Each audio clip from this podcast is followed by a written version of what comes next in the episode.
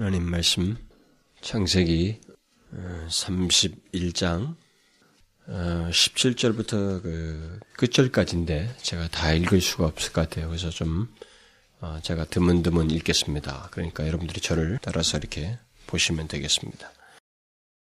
먼저 17절부터 보지만은 우리가 그 지난주에 말씀 중에 그 13절을 먼저 잠깐 보도록 합시다. 31장 13절을 먼저 제가 읽겠습니다. 나는 베델의 하나님이라 네가 거기서 기둥에 기름을 붓고 거기서 내게 서원하였으니 지금 일어나 이곳을 떠나서 내 출생지로 돌아가라 하셨느니라.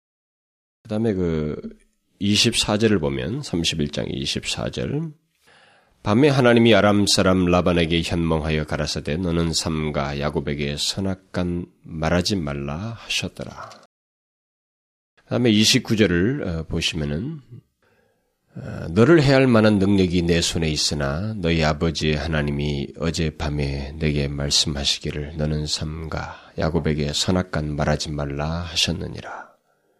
다음에 그 36절을 보시면 야곱이 노하여 라반을 책망할세 야곱이 라반에게 대척하여 가로되 나의 화물이 무엇이니까? 무슨 죄가 있기에 외삼촌께서 나를 불같이 급히 쫓나이까? 외삼촌께서 내 물건을 다 뒤져 보셨으니 외삼촌의 가장 진물 중에 무엇을 찾았나이까? 여기 나의 형제와 외삼촌의 형제 앞에 그것을 두고 우리 두 사이에 판단하게 하소서.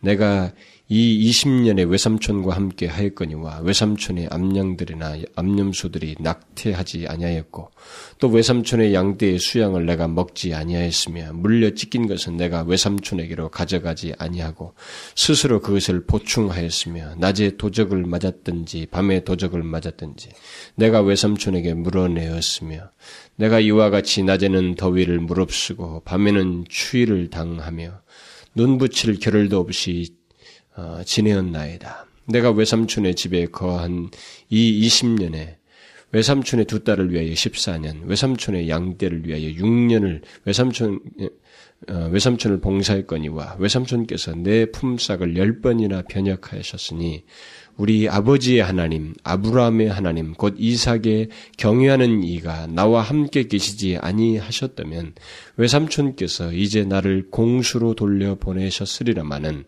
하나님이 나의 고난과 내 손의 수고를 감찰하시고 어젯밤에 외삼촌을 책망하셨나이다. 그 51절을 어, 아니 44절을 잠깐 보십시오. 44절. 이제 오라 너와 내가 언약을 세워 그것으로 너와 나 사이의 증거를 삼을 것이니라. 이에 야곱이 돌을 가져 기둥으로 세우고 또 그 형제들에게 돌을 모으라 하니 그들이 돌을 취하여 무더기를 이루매 무리가 거기 무더기를 어, 거기 무더기 곁에 먹고. 그 51절을 보시면 라반이 또 야곱에게 이르되 내가 너와 나 사이에 둔 이 무더기를 보라. 또 이 기둥을 보라. 이 무더기가 증거가 되고 이 기둥이 증거가 되나니 내가 이 무더기를 넘어 내게로 가서 해하지 않을 것이요 내가 이 무더기 이 기둥을 넘어 내게로 와서 해하지 않을 것이라. 아브라함의 하나님, 나홀의 하나님, 그들의 조상의 하나님은 우리 사이에 판단하옵소서 하매 야곱이 그 아비 이삭의 경외하는 일을 가리켜 맹세하고 야곱이 또 산에서 제사를 드리고 형제들을 불러 떡을 먹이니 그들이 떡을 먹고 산에서 격려하고 라반이 아침이 일찍이 일어나 손자들과 딸들에게 입맞추고 그들에게 축복하고 떠나 고향으로 돌아가더라. 오늘 우리가 읽은 그 말씀은 어, 야곱이 마침내 20년간의 어, 하란 생활을 청산하고 집으로 돌아가는 것을 어, 기록한 내용입니다. 그런데 그 그가 집으로 돌아가는 그 과정을 기록한 이, 이 오늘 17절부터 이 끝절까지의 그 내용은 어, 세 가지 그 국면으로 우리가 나누어서 생각해 볼 수 있는데 하나는 야곱이 그 도망 어, 도망하여서 그, 어, 그 하란을 떠나는 것과 그, 그것을 알고 뒤를 쫓는 그 국면이고 또 다른 하나는 어, 라반이 추적하여서 어, 서로 맞닥뜨려서 어, 만나서 서로 어떤 그 대화를 나누고 있는 거기서 일어난 일이고 그 마지막으로는 서로 헤어지는 것에 대한 그 내용입니다. 서로 언약을 세우고 헤어지는 그 내용. 이것이 이제 세 가지 국면으로 여기 지금 나와 있습니다. 근데 먼저 어, 제가 이것을 상세히는 설명을 다 못하겠어 좀 아쉽긴 하지만 그렇습니다. 그래서 제가 지금 뭐, 지난 시간에 계속 말씀드린 대로 어, 어떤 그 야곱과 하나님과의 관계를 중심으로 해서 어떤 신앙의 여정에 초점을 맞추어서 어, 말씀을 드리려고 합니다. 어, 먼저 야곱은 이 이제 20년의 생활을 정산하고 이제 하란을 어, 떠나기로 이제 결심을 한 뒤에 그것을 어, 실행에 옮기게 되는데 그것을 정상적으로 실행에 옮기지 않습니다. 삼촌 몰래 도망하는 식으로 해서 그 하란을 떠나게 됩니다. 우리는 야곱이 그 하란을 떠나 집으로 돌아가는 것이 이런 이런 사실을 놓고 볼 때 결코 쉬운 일이 아니라는 것을 쉬운 일이 아니었다는 것을 이제 알게 됩니다. 그가 이 하란을 떠나는 일이 좀처럼 간단한 일은 아니었다라는 것이죠. 우리는 먼저 이 사실을 어, 이 오늘 본문 내용을 생각하기 위해서 먼저 이것을 염두에 둘 필요가 있어요. 평범한 한 인간이 자신이 살던 오랜 환경과 삶의 처소를 떠나는 것은 그리 어려운 문제가 아닙니다. 그러나 야곱에게는 그것이 쉽지가 않았다는 것이죠. 그는 너무나 어렵게 그 평범할 수도 있는 그 일을 실천에 옮기기 위해서 옮기는 데 있어서 굉장히 어렵, 어렵게 그리고 방해를 받아가면서 어, 그 일을 진행하고 있는 것을 우리가 보게 됩니다. 왜 야곱이 그렇게 힘들게 이 하란을 떠나서 집으로 가고 있는가 예, 가게 되는지 어, 우리가 이 내용들을 가만히 보게 되면 단순하게 어떤 삶의 그 스토리라고 볼 수가 없어요. 이 야곱의 지금 귀향은 어, 단순한 귀향이 아닙니다. 그냥 단순히 어떤 이사하는 문제가 아니고 그냥 어떤 어디 살다가 집으로 고향으로 돌아가는 그 문제가 아닙니다. 야곱이 하란을 떠나 집으로 가는 것은 영적인 문제와 관련되어 있습니다. 그는 하나님의 그 약속의 상속자로서 하나님의 말씀 성취를 위해서 가는 것이었습니다. 그는 하나님께서 베델에서 하신 말씀을 기억하고 하나님과 관계 회복을 위해서 하나님께 서원한 것을 지키기 위해서 가는 것이었습니다. 그러니까 하나님 말씀을 지키기 위해서 지금 떠나는 것이었습니다.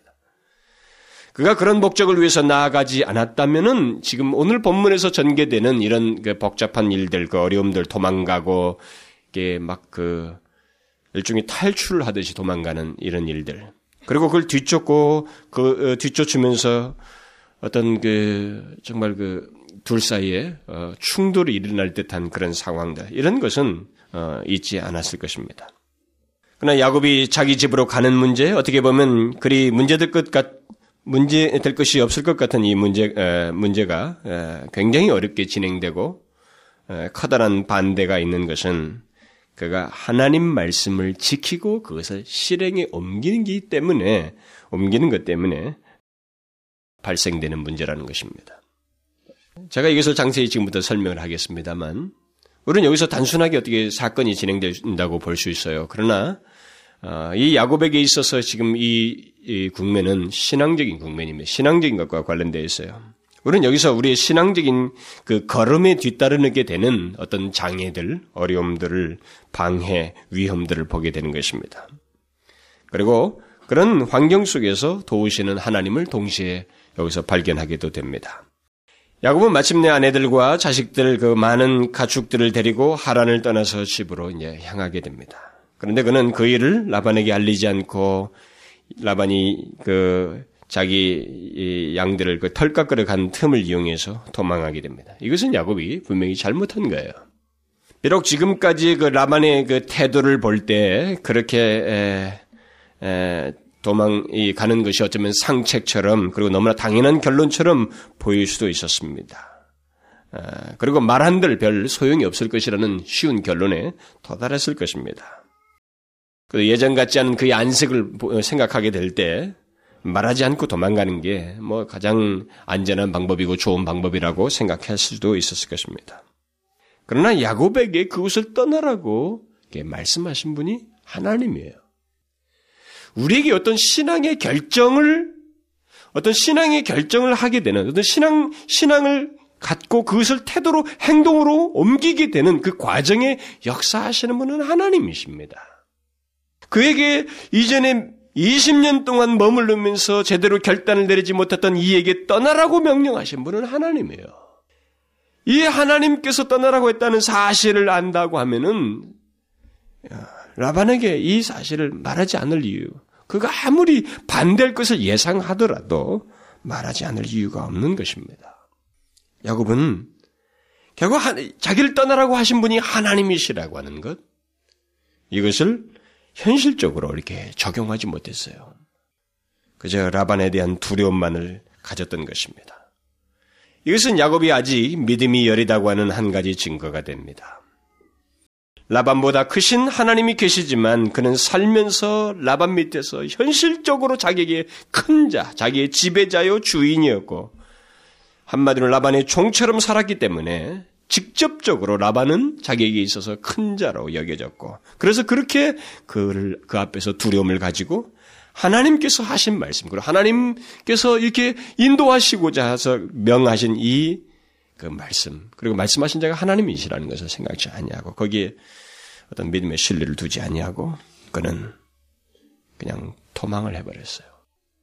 어쨌든 그는 라반이 두려워서 그 말없이 도망했던 이 에, 도망하고 나서 이제 후에 그 말한 것을 보게 되면 이게 두려웠다고 그러거든요. 라반이 두려웠다고 한걸 보게 되면 이 라반에게 야곱에게 있어서 라반은 상당히 그 영향력이 미치고 있었던 그러니까 그를 잡아 끄는 대단한 세력으로 존재했다는 것을 우리가 여기서 보게 됩니다. 하나님이 가라고 하셨는데도 불구하고 이 라반이 자기에게는 굉장히 커다란 걸림돌로 존재했었다는 것을 우리가 여기서 엿보게 되는 것입니다. 우리들은 종종 그럴 때가 있어요. 하나님을 믿는다고 하지만 현실 속에서는 하나님보다 더 크고 권위적일 수 없는 대상들에게 힘을 못 쓰고 그 앞에서는 기피 증세를 나타내고 맥을 못 추는 그런 경우가 우리들에게 종종 있습니다. 심지어는 두려워하기까지 하는 그런 경우가 종종 있어요.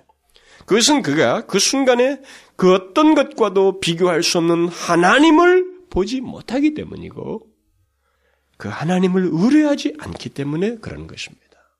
우리들 주변에는 그런 사람들이 있어요, 실제로. 어떻게 그 사람 앞에서만큼은 힘을 못 쓰는 네, 그런 사람이 주변에 있습니다. 네, 그것은 이 야곱도 거기서 실수를 하고 있는 것입니다. 아직 그가 믿음이 여리다는 것이죠. 어쨌든 야곱은 부담스러운 라반을 일부러 만나서 이런저런 얘기하는 것보다는 말없이 도망가는 것이 쉽다고 생각하고 몰래 도망을 했습니다. 야곱이 도망한 지 3일이 지나서야 라반은 그 사실을 알게 됩니다. 그는 자기 집에 와서 이것저것을 살피고 아무 아마도 뭐가 뭐 없어진 것이 없는지 살핀 게 분명하죠. 왜냐하면 그래서 나중에 이 드라빔이라는 것이 없어진 걸 알고 예, 말을 한 걸 보면 사사시 뒤진 겁니다. 이 야곱이 도망간 걸 보고 뭐가 없어졌나 다 뒤진 것입니다. 그러고 나서 그는 친지들을 모아서 그 뒤를 쫓았어요. 그런데 그는 7일이 되세요. 7일을 가서야 야곱의 식구들이 진치고 있는 길라산에 이르렀습니다. 그렇다면 야곱은 최소한 열흘 이상을 분주하게 도망하여서 이 길라앗에 도착했다는 것입니다. 우리의 상식으로는 아내들과 12살에서 7살 사이에 이 12아이, 딸 하나를 뽑아서 12이잖아요. 12아이, 그리고 그가 거부가 되었다고 하니까 굉장히 많은 가축들을 데리고 도망한 것이거든요. 굉장한 속도로 도망갔다는 거예요. 상상을 해보면 이건 엄청난 속도로 도망간 겁니다. 양들을 아무리 빨리 몰아봐야 양들은 한계가 있습니다. 이 많은 양이라고 그랬으니 많은 거부가 됐다고 그랬으니까 굉장히 많은 양을 얘기하거든요. 예, 그것을 다 데리고 그렇게 빠른 속도로 3일이 지난 다음에 7일을 쫓아서 도착했으니까 상당히 멀리 도망간 것입니다. 그런데 그들은 라반이 그 야곱의 일행이 떠난 지 3일이 되었을 때 떠난 줄을 알고 7을 뒤쫓아서 그쪽에 도달해 가지고 그 이 사람들은 그냥 뭐 양 몰고 토, 토, 추적한 게 아니니까 빠른 걸음으로 갔을 거란 말이에요. 그런데 7일 돼서 이 10일 이상이 간 그 자리에서야 야곱을 만났으니까 야곱의 도주는 보통이 아니었습니다. 이, 이 라반의 일행이 마치 도둑 잡듯이 부지런히 그 불같이 쫓았다고 그랬으니까 그렇게 뒤쫓은 것 못지않게 야곱의 가족은 부지런히 도망간 겁니다. 우리가 이런 걸 상상해 보면 이 야곱의 이 도망이 예사롭지가 않아요. 얼마나 라반이 두려웠는지, 라반에 대한 경계심이 컸는지 말이죠. 그러니까 단순히 떠나는 문제가 아니라 떠나서 진행하는 데 있어서도 이 라반은 야곱에게서 굉장히 부담스러운 사람이었어요. 자기 하나님이 떠나시라 떠나라고 했는데도 하나님의 그 말씀을 듣고 진행하는 데서도 이 라반은 굉장히 거북스러운 대상이었습니다. 굉장히 빨리 도망간 거예요. 그런데 우리가 여기서 기억할 것은 이 라반의 행동입니다. 라반은 야곱이 도망한 것을 알고 사람들을 모아서 그를 뒤쫓았는데 이것은 이것은 우리가 흔히 하는 말로 장난이 아니었어요. 그는 뒤에 야곱을 만나서 왜 네가 내 딸을 뭐 잡은 자같이 끌고 갔느냐? 내가 즐거움과 노래와 북과 수금으로 너를 보낼 텐데 왜 네가 나를 속이고 어? 소리 없이 도망하였느냐? 나로 내 손자들과 딸들에게 입맞추지 못하게 했느냐라는 이런 말들을 덧붙입니다만 그가 그를 뒤쫓았을 때그 보인 그 모습은 서운함 이런 정도의 서운함을 말하기 위해서 그 뒤쫓은 게 아닙니다. 라반이 야곱을 만나기 전날 밤에 하나님께서 그에게 말씀하시기 전까지는 그는 굉장히 분노를 가지고 있었어요. 야곱이 예상한 그 모습이 이 사람이 그대로 있었습니다. 하나님께서 개입하셔야 할 만큼 그는 분노를 가지고 그를 해하려고 했던 것입니다. 그가 말한 대로 하나님만 아니었다면 그는 해할 능력이 자기 손에 있어서 얼마든지 그를 그렇게 할 수 있어, 해할 수 있었습니다. 이 말은 라반은 적어도 하나님만 아니었으면 이 야곱을 없애고 자기 딸들과 짐승들 데리고 집으로 돌아갈 수도 있었다는 것을 의미하는 것입니다. 야곱에게 라반은 평범한 장인이 아니었습니다. 그는 자기를 종처럼 생각한 주인이었고 자기가 떠나려고 할 때는 그를 어떻게 해서라도 못 가게 막은 묶어두려고 했던 지배자였고 지금까지 그에 대해서 굉장한 힘을 발휘했던 영향력을 행사했던, 묶어두는데 영향력을 행사했던 대단한 존재였습니다. 지금처럼 그를 떠나 도망할 것, 도망한 것을 알았을 때는 그의 본색을 드러내면서 야곱의, 야곱에 대해서 그는 적대자이다는 것을 보여주는 것이 나타내었어요. 하나님의 말씀을 지키려고 나아갔던 야곱의 신앙적인 태도에 비추어 보면 라반은 그야말로 영적인 회방자인 거예요. 영적인 적대자인 것입니다. 그동안 라반은 야곱이 자기 밑에서 20년간 순종하고 있었기 때문에 그와 크게 적대적이지 않았던 거야. 뭐 적대할 일이 없었습니다. 적당히 이런 말 저런 말 해서 얼르고 속이고 위로해주고 피로를 채워주고 그렇게 하면 되었기 때문에 큰 문제가 없었어요. 그러나 이제 그가 자기로부터 도망하려고 할 때 자기의 본심을 드러내고 그를 대적 이제서야 자기 본심을 드러내고 그를 대적하는 것입니다. 이제 신앙을 찾아서 무엇인가 하나님의 뜻을 이루고 말씀을 지키려고 이제 본색을 드러내니까 이제 야곱이 이제 그와 그로부터 결별을 하려고 하니까 이제서야 라반은 야곱에 대한 자기의 본래 모습을 드러내는 거죠. 굉장한 적대감을 드러내는 것입니다. 야곱을 해하려고까지 하고 있습니다. 그는 분노에 차서 뒤쫓았고 야곱의 말대로 해하려고 불같이 급히 쫓았습니다.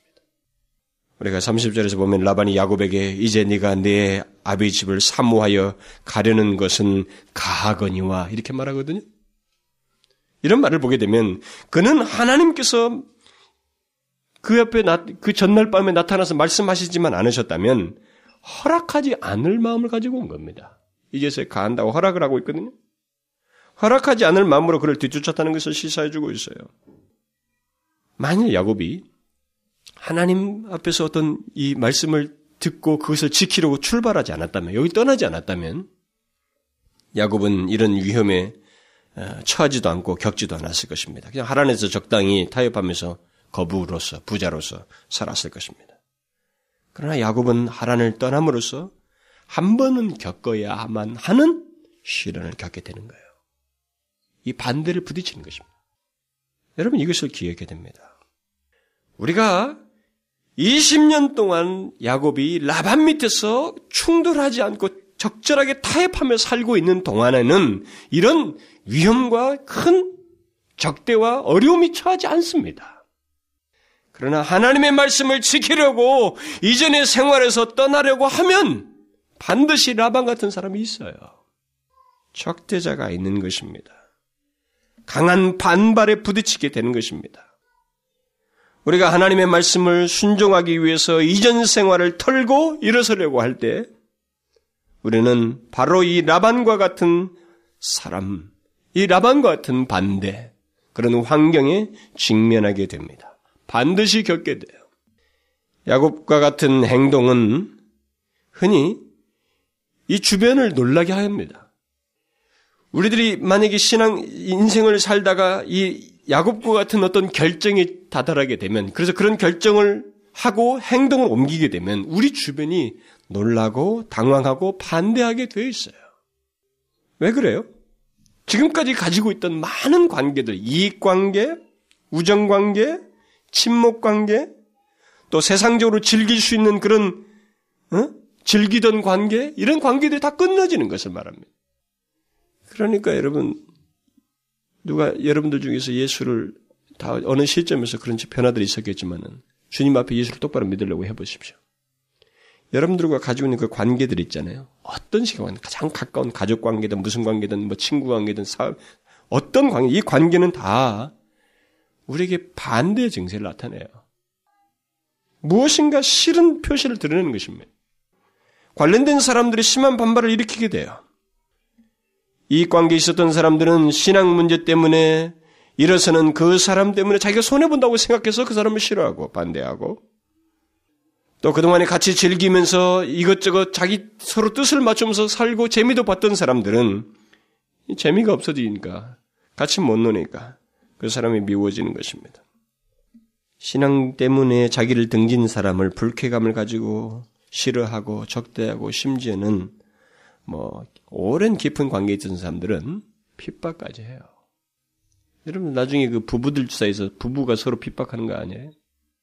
그렇게 사랑해서 결혼하고 둘이 좋아하고 같이 잘 돌아다니고 서로 즐기다가 한 사람이 정신을 차리고 말씀을 듣고 예수를 믿어서 하나님 앞에 말씀을 지켜 살아가려고 하면 그 그렇게도 친하고 사랑한다고 했던 이 사람이 나한테 적대자로 돌변한다는 거 아셔요? 우리는 이것을 기억해야 됩니다. 우리들이 하나님의 말씀에 순종하지 않으면서 이 라반과 같은 자들 또 어, 라반과 같은 이 세상에 어울려서 살 동안은 문제가 없어요. 그냥 하나님의 말씀 순종하지 않는 가운데서 적절하게 관계들을 가지고 이 세상에 라반 같은 그 사람들, 그런 대상들, 그런 환경 속에서 우리가 살아가는 데는 아무런 문제가 생기지 않습니다. 그러나 우리들이 하나님의 말씀을 지키려고 할 때, 그 말씀을 붙들고 정신을 차려서 하나님과의 관계 회복을 위해서 발걸음을 옮기려고 할 때, 나아가려고 할 때, 우리는 반드시 라반 같은 자들 또는 라반 같은 이 세상이 우리에게 있어서 적대를 표시해요. 거부 반응을 나타냅니다. 우리를 힘들게 만들어요. 여러분, 우리들이 하나님께 진실하려고 할 때 우리 주변에는 라반처럼 이전과 다른 태도를 노골적으로 나타내는 사람들이 있다는 것을 기억해야 됩니다. 그런 신앙의 장애자가 우리 주변에 가까이 있다는 것을 기억해야 돼요. 라반은 우리들이 모르는 사람이 아닙니다. 이 라반 같은 사람은 우리들이 모르는 사람들이 아니에요. 우리 잘 아는 사람들. 야곱과 이 라반의 관계처럼 참으로 우리들이 잘 알고 익숙한 관계요. 혈연으로 사랑으로 이익관계로 세상 재미로 얽혀있는 그런 관계의 사람을 말합니다. 그런 모든 관계는 우리들이 하나님의 말씀을 지키지 않고 그들과 뜻을 같이 하며 즐기고 그들의 뜻에 순종하는 한에 있어서는 아무런 문제가 없지만 그런 관계 속에서 깨어나서 하나님의 말씀을 지키려고 무엇인가 우리에게 간절한 소원을 드러내고 신앙적인 태도를 가지고 하나님 앞에 나아가려고 하면 이제 우리를 적대해요. 핍박해요. 싫어합니다. 이것은 피할 수 없어요, 여러분. 야곱은 반드시 그가 하란을 떠나려면 이 장면을 통과해야만 합니다. 말을 하든 안 하든 야곱은 아니 라반은 어떤 식으로든 그의 그 두려움, 계속 느끼고 있던 이 두려움의 문제를 해결하는 과정 속에서 겪어야 하는 문제였어요. 그런데 여러분 우리가 기억할 중요한 사실이 있습니다. 그것은 야곱에 대한 라반의 행동이 무한대로 야곱에게 행해지지 않는다는 것입니다. 그의 행동은 한계가 있다는 거예요. 우리가 보면 라반은 야곱을 해할 마음을 가지고 달려왔었습니다. 그런데 어떻게 돼요? 하나님께서 그에게 나타나셔서 전날 밤에 거의 다 추적해서 하루 전날 밤에 그에게 나타나셔서 이런저런 말로 그를 데리고 갈, 가려고 하지 마라. 그런 말 하지 마라. 바로 이것이 라반의 한계입니다. 라반은 그동안 야곱을 많이 속였어요. 또 자기 뜻대로 야곱을 속여서 많은 이익도 얻었습니다. 그러나 그것은 어디까지나 야곱이 정신을 차리지 못하고 있을 때의 이야기예요. 야곱이 하나님의 말씀을 지키려고 할 때 비록 시작에 불과한 것이지만 하나님의 말씀을 듣고 그 말씀을 따르려고 할 때, 그래서 그것을 실행에 옮기고 있을 때는 상황이 달라요. 상황이 다릅니다. 하나님은 바로 그런 사람을 위해서 적극적으로 개입하셔요. 그를 회방하는 자들에게서 하나님께서 이렇게 지키시고 간섭하셔서 회방자의 한계를 정하셔요. 바로 이것이 야곱에 대한 라반의 한계입니다. 하나님의 백성들에 대한 이 세상의 한계예요. 하나님의 말씀을 지키는 자를 주변이 얼마든지 미워하고 반대하고 적대적인 태도를 가질 수 있습니다. 그러나 그들에게는 분명한 한계가 있어요. 그 한계가 뭡니까? 그 한계는 하나님의 백성들의 신앙에 반대하거나 유혹하거나 싫은 태도를 보일 수는 있어도 그들을 궁극적으로 넘어뜨리지 못한다는 것입니다. 그들을 해하지 못해요. 그들의 존재를 뒤흔들지는 못합니다. 라반이 야곱을 그동안 잡아둘 수 있었던 것은 야곱이 그것을 원했기 때문에 그래요. 야곱이 그것을 원했기 때문입니다. 그러나 야곱이 하나님께 돌이켜서 하나님의 말씀을 지키려고 나아가려고 하는 한 라반은 유혹과 협박은 할 수 있어도 그를 헤어지는 그리고 되돌아가기는 하지 못한다는 거죠. 야곱을 원상태로 돌릴 수 없습니다. 그것은 하나님 때문에 하나님의 간섭 때문에 하나님의 도우심과 야곱과 함께 하심 때문에 하지 못해요. 이것은 마귀가 그리스도인들을 시험할 때도 동일하게 있는 일입니다. 마귀는 그리스도인들을 유혹하고 방해하고 적대적인 태도를 나타낼 수 있어도 해하지는 못합니다. 그리스도인의 존재를 뒤흔들 수 없어요. 궁극적으로 우리를 손상시키지 못합니다. 왜 그래요? 하나님께서 그리스도인들과 함께 하시기 때문에 그렇습니다. 오늘 본문에 기록된 이 분명한 사실을 우리가 기억해야 됩니다. 하나님께서 야곱을 위해 분명하게 야곱의 그 진행하는 현실적인 삶의 여정 속에 들어오셔서 라반의 행동을 간섭하시고 있다는 거죠. 한계를 정하시고 있다는 것입니다. 라반의 행동을 금하고 있다는 것입니다. 이런 일이 하나님의 백성을 위해서 분명히 현실 속에 있다는 거예요. 야곱은 지각하지 못했지만은 분명한 이 사실이 있다는 것입니다. 하나님의 금하심은 절대적인 성격을 갖습니다. 하나님이 금하시면 누구든지 금해야만 해요. 라반은 다른 선택이 없는 것입니다. 만일 그가 하나님의 말씀을 듣지 않고 야곱을 해하려고 했다면 그는 그날 밤에 그가 하나님의 손에 의해서 죽었을 거예요. 아니 그 야곱에게 만약 그런 행동을 했으면 그때 하나님의 손에 의해서 죽었을 것입니다. 마치 롯의 처가 일순간에 소금 기둥이 된 것처럼 칼을 뽑는 순간 그는 그 롯의 처처럼 몸이 굳어버렸을 것입니다. 여러분 알잖아요. 바로가 출애굽한 이스라엘 백성들 뒤쫓았다 어떻게 됐습니까? 그건 하나님이 허락하고 있는 일이에요. 야, 바로에게 누차히 말했습니다. 보내라고 그랬어요. 그럼 금했습니다. 하나님께서. 뒤쫓았으면 어떻게 됐습니까? 애굽의 전차 부대가 다 죽어버렸어요. 수장돼 버렸습니다. 역사가들은 그 사건 때문에 예굽의 절 군사력이 쇠퇴기를 맞는다고 그래요. 맞았다고 그럽니다. 다 수장돼 버린 거예요. 하나님의 금하심은 그렇게 그런 식으로 절대적입니다. 절대적으로 성취돼요. 다시 말하면 하나님의 백성을 위한 하나님의 금하심은 조금도 빈틈이 없고 완전하다는 것입니다. 이런 일은 하나님의 백성 모두에게 있는 일입니다.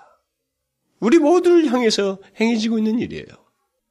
우리들은 사람들을 두려워해서 내가 이렇게 말하면, 이렇게 하면 저 사람이 우리 부모가 저 상사가 가만히 있지 않을 텐데 이렇게 생각을 하지만 만약 우리가 하나님의 말씀을 순종하려고 한다면 하나님과의 관계를 우선해서 우리가 행동하려고 한다면 거기는 두려워할 이유가 없어요. 왜냐하면 하나님의 금하심이 있기 때문에 하나님의 간섭이 있어요. 하나님께서 우리와 함께 계셔서 어떤 시점에서 반대자의 행동을 금하십니다. 그 금하심은 그들의 행동이 절대적으로 성공하지 못한다는 것을 의미합니다. 여러분들은 이 사실을 믿습니까? 콧방귀 끼진 않아요? 이론적으로만 생각하고 있지는 않습니까? 이건 믿어야 돼요. 분명하게 일어나는 일입니다. 하나님에 의해서 야곱에, 야곱에게, 야곱, 야곱을 위해서 실제적으로 있었던 이 일이 하나님의 백성들이 그대로 이루어지고 있다는 것을 우리가 기억해야 됩니다. 하나님은 야곱에게 직접 말씀하심으로 그를 도우시기도 하셨지만 야곱이 알지 못하는 간접적인 방법으로 하나님의 적, 야곱의 적재자들에게 하나님께서 직접 손을 쓰심으로 그를 도우시고 계셨어요. 우리는 보편적으로 직접적인 하나님의 역사만을 생각하지만 간접적인 하나님의 역사가 더 보이지 않게 있을 수 있는 것입니다. 하나님께서는 그의 백성들을 그런 식으로 위하고 계시고 간섭하시고 역사하고 계셔요. 우리는 성경에 기록된 이런 말씀들을 보면서 바로 우리를 향하신 하나님의 그 지극한 은혜와 도움과 보호와 개입이 있다고 하는 사실을 실제적으로 믿고 살아야 돼요. 여러분들과 제가 정령 하나님을 믿는 사람이라면. 저는 이 야곱의 삶을 살펴보면서 야곱이라는 사람의 삶 자체는 별로 눈에 들어오지가 않아요. 다시 말하면 제가 인상 깊게 이렇게 자꾸 저에게 이 본문을 보면서 새겨지는 것은 야곱을 위하시는 하나님의 특별한 모습이에요. 야곱을 위하시는 하나님. 버려도 벌써 버렸어야 할 그 야곱이거든요. 제가 볼 때는. 실수와 모순투성인 투성인 이 야곱을 하나님이 굉장히 지극하게 위하셔요. 바로 그렇게 야곱을 향하시는 그 하나님밖에 안 보여요. 여기서 가만히 보면은. 심지어 저는 이, 이 야곱을 가만히 계속 이전에 읽던 것과는 달리 묵상을 하고 이 본문을 가지고 이렇게 생각을 하고 어, 말씀을 얻기 위해서 어, 더 시간을 쏟는 과정 속에서 이런 의문이 생겨요.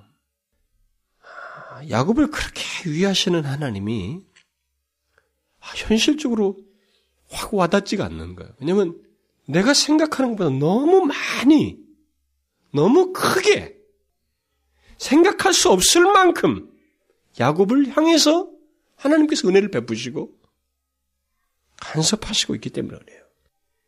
이해가 할 수 없, 자꾸 잘 이해가 안 되는 거예요. 너무 생각보다 크니까 말이죠. 그러니까 제 마음이 자꾸 분주해지는 거예요. 이 하나님의 야곱을 향하신 하나님에 대한 이해 때문에 더 하고 싶어서 말이에요. 마음이 분주해져요. 저는 이 야곱을 위하시는 하나님의 사랑, 인내, 집념, 그 지배함에 대해서 계속 보고 있어요. 그것밖에 안 보여요. 그를 직접적으로 말씀하시고 간접적으로 도우시고 야곱조차도 알지 못할 일들을 행하시면서 그를 끊임없이 위하시는 몇십 년을 위하시잖아요.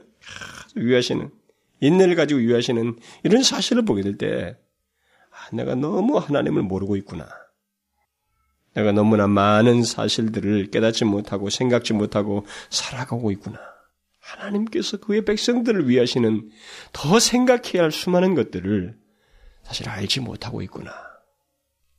그런 생각을 갖게 돼요. 여기 야곱을 위하시는 하나님이 그런데 그렇게 통일하게 우리를 위하신다고 하는 것. 여러분, 제 가 고백한 것처럼 이게 너무 크기 때문에 쉽게 나한테 전적으로 다 이렇게 신뢰가 가고 이게 인식이 되고 이해가 되고 믿음이 가는 문제에서 조금 주춤거릴지는 모르지만 그러나 여러분 제가 이것을 여러분들에게 설교를 하고 있는 거예요. 성경이 우리에게 이 기록을 통해서 말해주고 있는 것을 설명하고 있는 것입니다. 바로 야곱을 위하신 그 하나님이 그의 백성들을 통일하게 위하신다는 거예요. 우리들이 가장 무서워하는 대상이 하나님 때문에 우리를 해하지 못한다는 거죠. 우리는 저 사람이 힘만 쓰면 내가 꼼짝 못할 것 같은데 바로 그 상황에서 하나님의 간섭이 있고 개입이 있어서 그가 나를 해하지 못한다는 것입니다. 하나님의 금하심 때문에 그의 지속적인 보호 때문에 그 어떤 강한 자도 우리를 이 땅에서뿐만 아니라 결국은 영원토록 상하지 못하게 한다는 것입니다. 실제잖아요. 영원토록 하나님의 백성들 해하지 못하잖아요. 저는 바울이 그리스도의 사랑이 우리를 강권하시는도다라고 한 말을 바로 이 야곱과 관련해서 야곱에게 행해진 이런 사랑을 통해서 이해할 수 있을 것 같아요. 바울의 그 말은 그리스도의 사랑이 자기 목을 좋아오는 것 같다라는 표현이거든요. 너무나 넘쳐서 그렇다는 거예요. 뭐 그 사람이 과장법을 썼겠어요? 여기 야곱의 삶을 통해서만 보십시오. 이런 것을 통해서만 우리가 깨달아 보십시오. 하나님께서 그 야곱을 향해서 말이죠. 굉장하신 거예요, 제가 볼 때. 바울이 말한 것처럼 마치 목을 조아올 정도의 그 넘치는 사랑을 그를 향해서 베풀고 있다는 것을 보게 되는 것입니다. 바울은 그 말을 고린도 교회 성도들을 포함하여서 아니 우리 모든 그리스도인들을 포함하여서 그리스도의 사랑이 우리를 강권해 자기를 아니라 우리라고 말했어요. 우리를 강권하시는도다. 그거예요. 하나님은 지금도 그를 향해 나아가는 우리들을 위해서 야곱에게 행했던 것처럼 볼 수 있게 또 볼 수 없게 또 들을 수 있게 또 들을 수 없게 또 만질 수 있게 또 만지지 못할 방법으로 직간접적으로 우리에게 개입하시고 역사하신다고 하는 사실입니다. 이게 하나님과 그의 백성 사이의 관계라는 거예요. 우리는 이런 하나님을 기억하고 바로 우리를 그렇게 대하시는 하나님을 믿고 나아가야 거예요. 두려운 일이 우리에겐 두렵게 여길 만한 일이 있지만 그분 때문에 나아가는 거예요. 라반과 같은 반대를 두려워서 멈추거나 되돌아가지 않고 우리를 위하시는 하나님을 의지하고 그분의 말씀을 지키기 위해서 나아가야 된다는 거죠. 이게 이제 중요한 거예요. 하나님은 바로 그런 행동을 위해서 야곱과 함께 하시고 절대적인 능력으로 그를 지키시고 간섭하시고 있어요. 여러분, 우리는 이것을 믿어야 됩니다. 우리는 이것을 실제적인 삶 속에서 그렇게 적용해야 돼요. 하나님께서 우리 삶 속에서 그렇게 역사하고 계신다는 걸 믿고 있어야 돼요. 하나님을 믿는다면 바로 이 내용을 동일하게 믿고 있어야 돼요. 하나님은 믿는데 이와 같은 하나님의 그의 백성을 들을 향한 간섭은 믿지 않는다는 것은 있을 수가 없어요. 동일하게 그것은 믿어야 됩니다.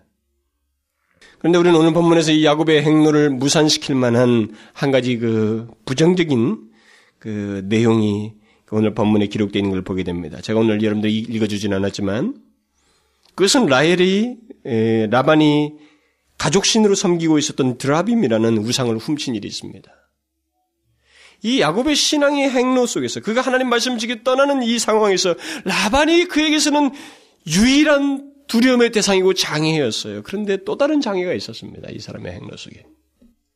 그것은 이 라헬의 행동이에요. 라헬이 드라빔을 훔친 겁니다. 우상을 훔쳐서 가지고 돌아왔어요. 그녀가 이것을 훔친 것은 무엇인가 드라빔이라고 하는 그 우상신에게 비는 마음이 있었기 때문에 훔친 것이고 또 그것이 자기들을 지켜줄 것이라고 하는 생각을 가졌기 때문에 아마 그랬을 거예요. 이런 것을 볼 때 그녀는 야곱이 하나님의 말씀을 지키기 위해서 하란을 떠나야 한다고 하고 이 말한 것과는 달리 달리 좀 다른 생각을 가지고 이 야곱과 함께 출발한 듯해요. 그녀는 하나님을 위해서라기보다는 자기의 미래를 위해서 무엇인가 좀 더 나아질 미래를 생각하면서 그 드라빔을 통해서 어떤 그런 미래에 좋은 일이 있기를 기대하면서 나아갔던 것을 시사해 줍니다. 어쩌면 이 신상을 통해서 더 많은 자식을 얻고자 기대했는지도 모릅니다. 가족신이니까 좀 특별히 자기 가족을 지켜주고 도와주길 또 기대했는지도 몰라요. 어쨌든 그녀는 하나님께서 자기를 야곱과 함께 부르셨지만 하나님께서 야곱을 부르시면서도 그를 동시에 부르셨지만 그 하나님의 부르심에 이 라헬은 온전하게 복종하지 않습니다. 그녀는 야곱의 가정이 하란의 이전 생활로부터 완전히, 완전하게 벗어나지 못하도록 하는 장본으로서 남습니다. 이 라헬은 하란의 우상을 가지고 가난까지 간 여자예요. 결국. 그것 때문에 야곱의 이 귀향은 위험 가운데 처하게 되고 절번하게 되죠. 후에 가서는 그 가정이 모두 하나님 앞에 전심으로 나아가지 못하게 하는 한 내용이 되고 맙니다. 우리는 정확한 이유를 알 수 없지만 한 사람의 삶과 죽음을 주관하시는 하나님께서 얼마 되지 않아서 이 라헬을 데려가신 걸 보면 하나님께서 어떤 뜻을 나타내시려는지 모르겠어요. 하나님은 적절치 않다고 그가 동생인 그가 야곱과 더 오래 사는 것을 하나님께서 허용치 않은 듯합니다. 그녀는 야곱의 사랑을 받기는 했지만 많이 받기는 했지만 신앙적으로는 성숙하지 않았어요. 그녀는 야곱에게 좋은 신앙의 동반자가 되지 못했습니다. 그녀는 자기의 소원도 이루지 못했어요. 한 사람의 장래를 인도하시는 분은 하나님이시지 드라빔이라 드라빔 같은 것이 아니라고 하는 것을 이 라헬은 알지 못했습니다. 그녀는 하나님도 믿고 드라빔도 믿는 혼합주의적인 신앙 태도를 가지고 야곱의 가정 속에 있었던 것입니다. 그것은 라반의 태도이기도 하였습니다. 라반의 태도도 혼합적이에요. 라반은 야곱에게 그 드라빔을 가리켜서 내 신이라고 말했습니다. 라헬은 그녀의 아버지와 똑같이 이렇게 혼합주의적인 신앙 태도를 가지고 있었어요. 그런데 보십시오. 이 두 사람은 결국 모두 하나님을 향해 나아가는 야곱에게 결국 뭐예요? 걸림돌로 존재하고 있습니다. 라반이 직접적인 걸림돌이라면 라헬은 숨겨진 은밀한 걸림돌이에요. 간접적인 걸림돌입니다. 라헬은 하나님과 가진 이 라반 라반 각 라반의 모습을 그대로 따라서 있는 이 라헬 이 라헬을 통해서 결국 신앙적인 어떤 장애를 갖게 됩니다. 그런데 놀라운 것은 야곱 야곱의 가장 가까이에 바로 그런 사람이 있다는 겁니다. 혼합주의인 신앙 태도를 가진 사람이 하나님의 뜻을 지키려고 하는 야곱 가까이 있다는 것입니다. 그래서 야곱의 신앙에 장애가 된다는 것이죠. 하나님과의 관계 회복을 위해서 나아가는 이 야곱에게 걸림돌로 존재하고 있습니다. 라반은 노골적인 장애물이에요. 은밀한 장애물이 야곱 가까이에 있었던 것입니다. 여러분 이런 장애물이 우리 가운데 있어요. 주님 앞에 신앙적으로 나아가려고 할 때, 주님의 말씀을 지키려고 할 때, 우리는 노골적인 장애물 반대자도 있지만 우리 가까이에 은밀한 장애자가 있어요. 우리의 의욕을 뺏어가고 우리를 주저앉게 만드는 그 은밀한 방해자가 우리 주변에 있는 것입니다.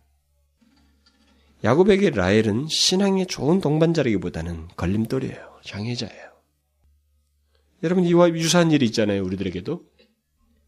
우리들이 하나님의 말씀을 순전히 지키려고 할 때 하나님과의 관계 회복을 위해서 우리가 결심 어, 결심하여서 나가려고 할 때 더욱 성숙한 신앙을 위해서 우리가 마음을 쏟으려고 할 때 우리들의 의욕을 꺾는 사람들을 주로 어떤 사람이에요? 세상 사람들입니까? 노골적인 반대자인가요? 라반 같은 노골적인 적대자입니까? 아니에요. 우리 곁에서 나와 같이 신앙생활을 하려고 하며 신앙생활도 한다고 하는 사람. 그러나 혼합주의적인 신앙 태도를 가진 사람. 하나님도 믿고 세상도 섬기려고 하는 사람. 하나님도 믿고 세상 재미도 보려고 하는 사람. 하나님도 믿고 자기 자신도 신뢰하는 사람. 예수는 대충대충 믿어도 된다고는 이 대충주의자가. 그런 사람들의 말과 논리가 우리를 더 힘들고 힘들게 만들고 의욕을 꺾어버리는 거예요. 그렇지 않아요? 대체적으로 그런 사람들이 우리들의 순수한 신앙의 동기를 짓밟아버리는 것입니다.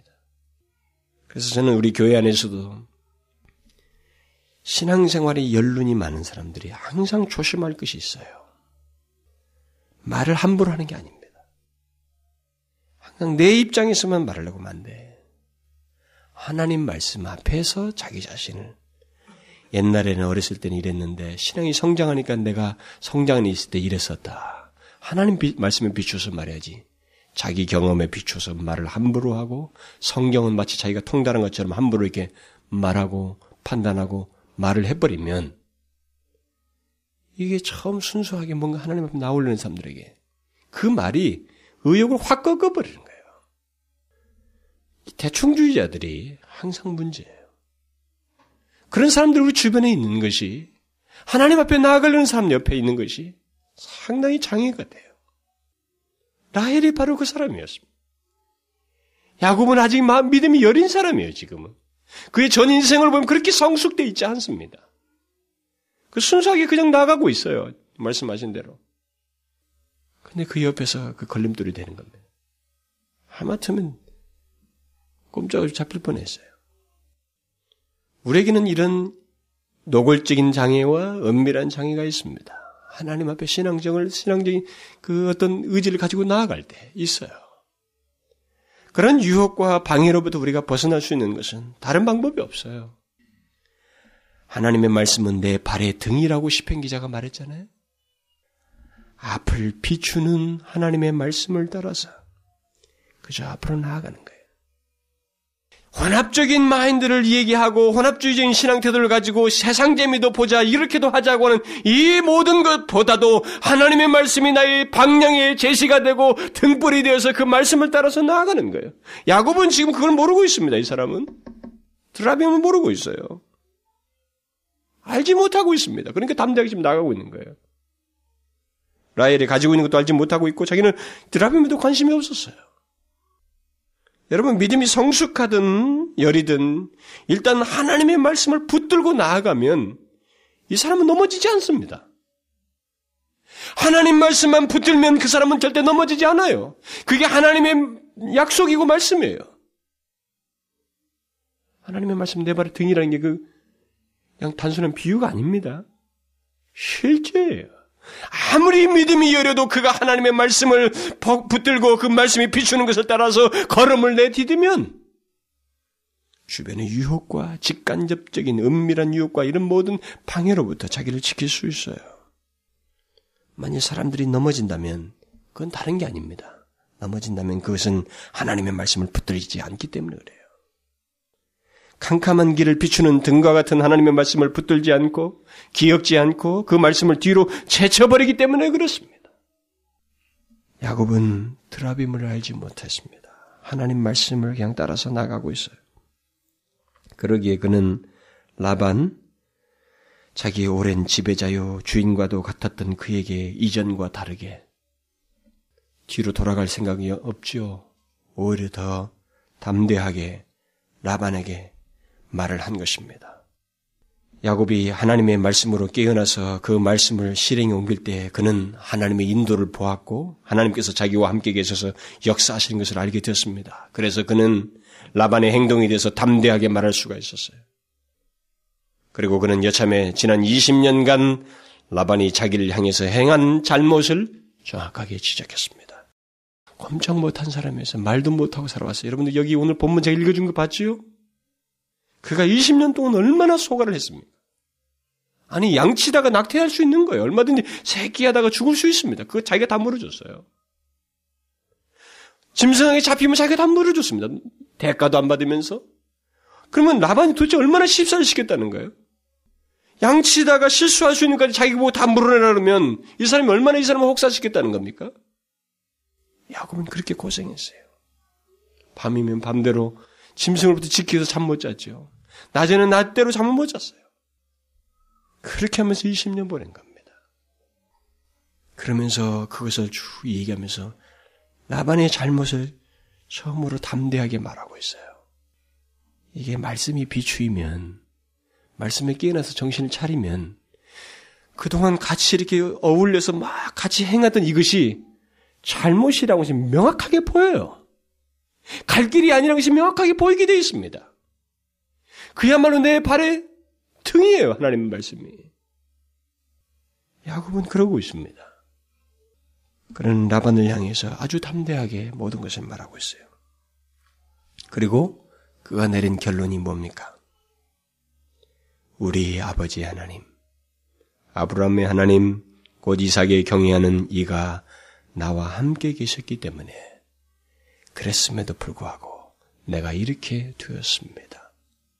이 결론이에요. 20년에 대한 결론입니다. 야곱이 위기를 넘어서고 계속 앞으로 나아갈 수 있도록 상황이 전개된 것은 무엇 때문이라고 말하고 있어요?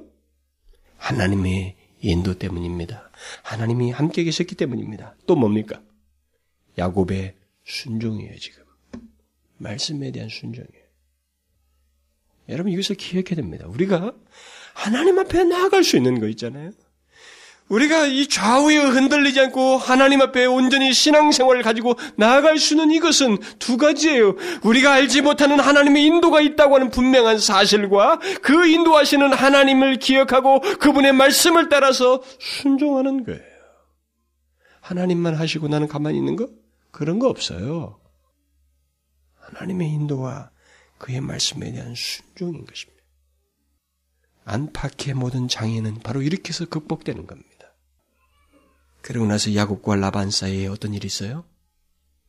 이 둘이 서로 갈라서게 됩니다. 둘 사이에 돌무더기를 세우고 이제부터 서로 이 무더기를 넘어서 해하지 않기로 서로 언약을 세웁니다. 이 둘은 사실상 어때요? 결국 족속으로 보면 어떻습니까? 아람 사람이에요. 이 야곱의 부모가 다 아람 사람이니까 같은 혈족이에요. 가난 사람 토백이가 아닙니다. 아람 사람이에요. 둘 다 아람 사람이지만 이 둘은 이제 경계선을 두고 서로 넘지 않기로 약속을 합니다. 이 경계선은 결국 무엇을 의미하겠어요? 서로 화목을 지키자, 넘어가지 말자, 이걸 말하겠어요? 물론 드러난 것은 그렇습니다. 그러나 신앙을 향해서 나아가는 이 야곱의 입장에서 보게 되면 이 경계선은 신앙의 경계선입니다.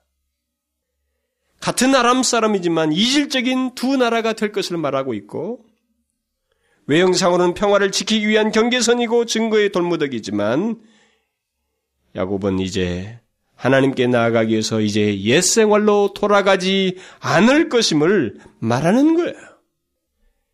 오랜 옛 생활을 뒤로하고 다시는 옛 생활로 돌이키지 않을 것임을 나타내는 증거의 돌무더기가 되는 것입니다. 야곱의 입장에서 보게 되면.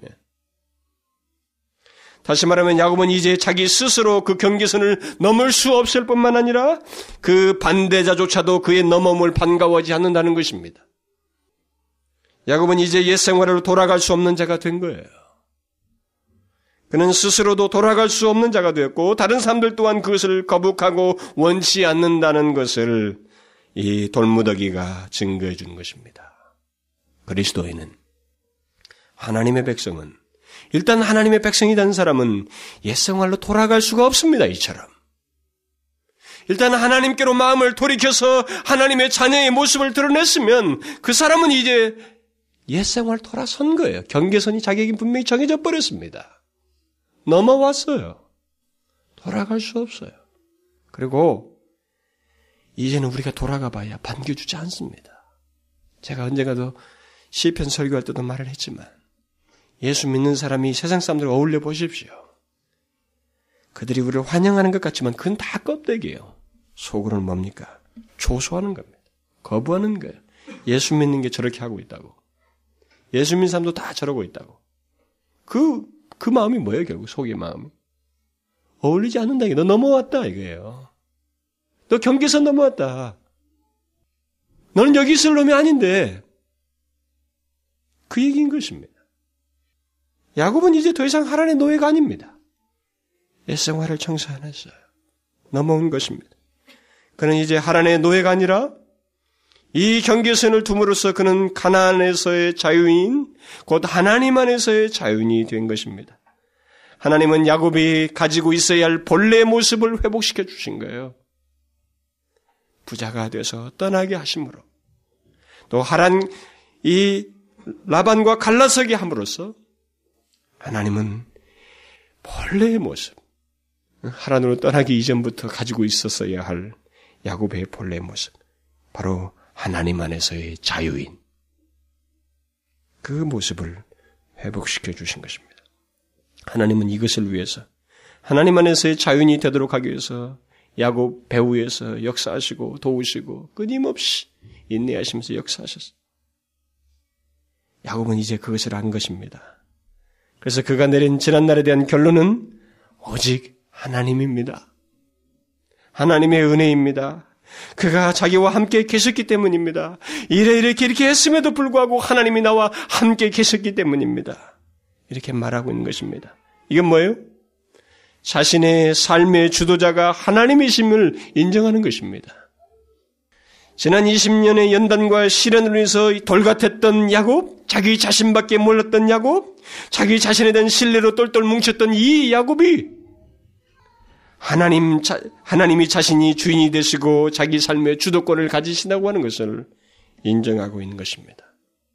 여러분, 여러분들은 이것이 아주 대수롭지 않게 보여질지 모르지만 제가 볼 때는 굉장해 보입니다. 굉장해 보여요. 제가 주도권 문제 얘기할 때 여러분들이 설교를 했죠? 이것은 기적입니다, 여러분. 한 인간이 자기밖에 모르다가 자기의 삶의 주인이 하나님이십니다라고 말하는 것은 굉장한 기적이에요. 나의 삶을 인도하셨던 분은 하나님이셨습니다라고 말하는 것은 이전에 자기 생각, 자기 판단에 따라서 재미 보고 삶을 살고 결정하며 살았던 그 사람에게 그 변화는 기적이에요. 하나님의 만지심의 역사입니다. 하나님의 인내와 그에 함께 하셔서 조성하신 것에 대한 결과예요. 그렇지 않고는 그 결과에 도달할 수 없습니다. 인간은 스스로 하지 못해요. 20년의 결론입니다. 그는 이제 하나님 안에서 자유인이 된 거예요. 그는 하나님을 떠나서는 살 수 없는 하나님 안에서의 자유인, 하나님 안에서의 행복, 하나님 안에서의 기쁨과 풍요가 무엇인지를 알고 살게 된 겁니다. 자기가 노력해서 불러지 못했어요. 하나님이 다 불을 주셨습니다. 아롱진 것이면 아롱진 것, 검은 것이면 검은 것이 되게 하시는 하나님의 은혜를 맛보았습니다. 우리가 여기서 무엇을 보나요? 바로 이와 같은 내용 속에서 우리가 무엇을 봅니까? 한 인간을 향한 하나님의 지난 20년간의 집념을 보게 되는 거예요. 저는 그것을 봅니다. 20년 동안. 그는 보이지 않았어요, 여기에. 야곱이 사는 현실 속에 드러나지 않았습니다.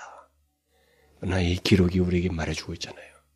20년 동안 하나님은 인내하시면서 집념을 가지시고 인격적으로 그를 놓고 하시고 그에게 돌아올 수 있도록 기회를 주시고 필요하다면 하나님께서 그의 모든 것을 환경을 조성하셔서 그리고 떠날 수 있도록 기회를 주시고 말씀을 주시고 간접적으로 도우시고 그의 방해자를 차단시키시고 은밀한 것들을 보지 못하게 하시고 그래서 말씀을 지켜서 나아갈 수 있도록 열이면 열인 대로 하나님 앞에 갈 수 있도록 길을 제시해 줬어요.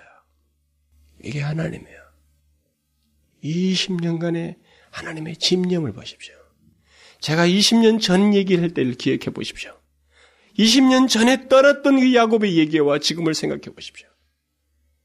가망이 없어 보였던 그 사람 아니었어요? 자기밖에 몰랐던 그 사람 아니었습니까?